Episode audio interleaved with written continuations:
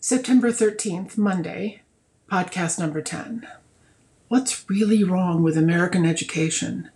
This is a great quote from William Arthur Ward. The mediocre teacher tells, the good teacher explains, the great teacher demonstrates, the superior teacher inspires. Which teacher are you? Better yet, which teacher is teaching our children? I have a poster up on my website. My website is rescuetheteacher.com. That's rescuetheteacher, all one word.com. And the poster says, Good teachers are costly, but bad teachers cost more. It's by Bob Talbert. Summer's off, paid vacations during the year, retirement benefits. Need I go on? Those are all misnomers regarding the title of teacher. If you are a dedicated teacher, you spend your summers preparing for the oncoming year. Oh, and by the way, teachers have a 180 day contract spread over 12 months. There are no paid vacations. My retirement benefits do not reflect the current inflation nor the cost of living. Need I go on? I'm Paula Bach, the author of Rescue the Teacher, Save the Child, where I chronicled my failures, successes, and teachable moments. Teaching was my calling, not because of social status, pay, or ease, but because of the incredible experiences of watching children grow. I believe the call to teach has been replaced by the I don't know what to do, so I guess I'll teach syndrome. I am sad to admit I fell into that category in college, and this lackluster attitude followed me for the first five years of teaching. So, continuing with what's really wrong with American education, today's topic teachers who choose the vocation for all the wrong reasons. You can spot these less than dedicated teachers. They dress, act, and speak like their students. Their mantra is it's more important to be cool than to have credibility. They perform the bare minimum of instructing, grading, and creativity. You can find them rushing in 10 minutes before their first class begins and leaving at the end of the day when the students depart. Parents seldom criticize them, for these educators fly below the radar when it comes to student expectations.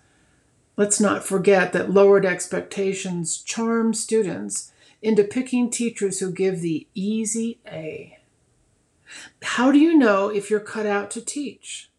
Well, I came up with these three guidelines. Number one, do children intrigue you, make you laugh, and genuinely bring you joy? Number two, how do you feel about working for less pay than your peers in the business world? Number three, do you possess tough skin enough to sort through unreasonable requests and criticism? Here's the solution the proactive solution. If universities can invest time and money to recruit athletes, they need to do likewise, encouraging high school juniors and seniors towards a teaching pathway. Like the prowess exhibited in athletes, prospective teachers would possess integrity, a great work ethic, gifted in their subject area, high grades, and they've already demonstrated a passion to teach.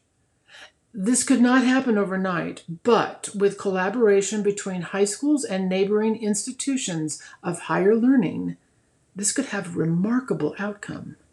So, what's the reactive approach? Make sure subpar teachers are not allowed to gain tenure.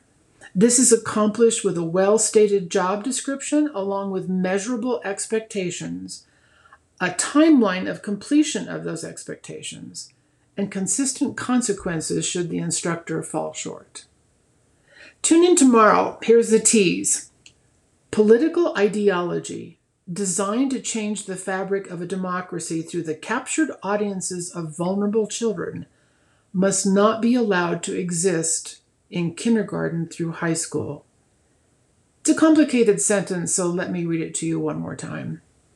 Political ideology designed to change the fabric of a democracy through the captured audiences of vulnerable children must not be allowed to exist in kindergarten through high school.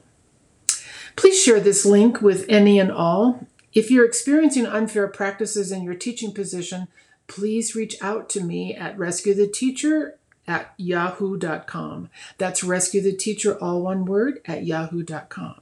Oh, and buy my book, please. Buy it today. Help a retired teacher survive the cost of gas. Better yet, invite me to speak. I actually do it for free.